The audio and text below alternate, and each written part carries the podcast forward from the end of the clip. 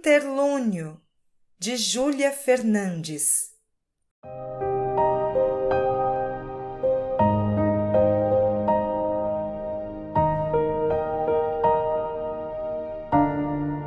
Caso eu não viva o bastante para abraçá-lo novamente, mais do que quando o carreguei pela primeira vez, diga-lhe que sinto muito. Barulho ensurdecedor ainda ecoa em minha cabeça. Embora sinta que a explosão de emoções me corroa por inteiro.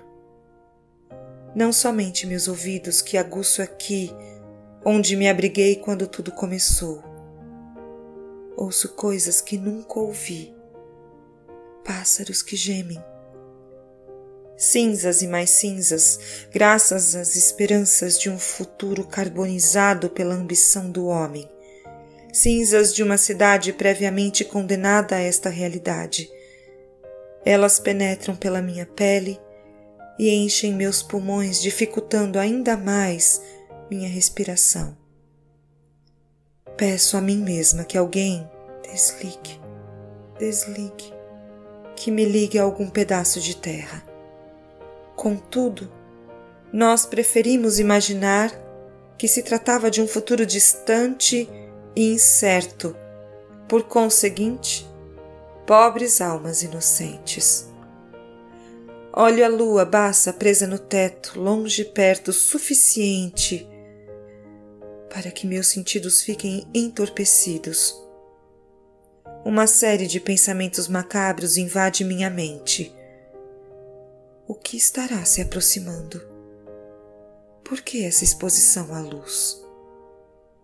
Eu me lembro dos meus olhos marejados quando teve que partir, e até mesmo da minha aflição ao me dar conta de que não havia para onde voltar.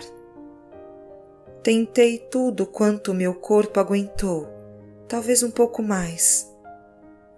Fecho os olhos o silêncio ensurdecedor de sua ausência entorpeceu meus sentidos.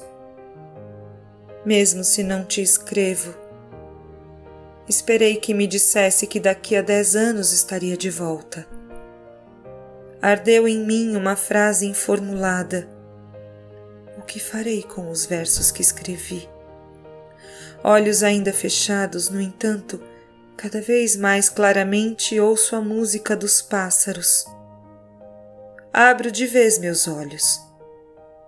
Certamente foi um anjo que me segurou pelas mãos e me levou para longe, onde o silêncio é relva. Respiro maravilhosamente e sem máscara. Não consigo me conter ao deparar-me com seus olhos iguais aos meus, olhando-me com ternura na cama ao lado. Escrevo então o último verso desgarrado.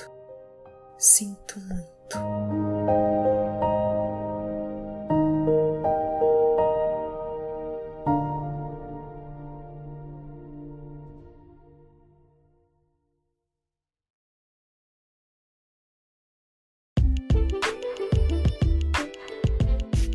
Este é o podcast da Toda Voz Editora eu sou Cláudia Jordão e a gente se encontra no próximo episódio. Até lá!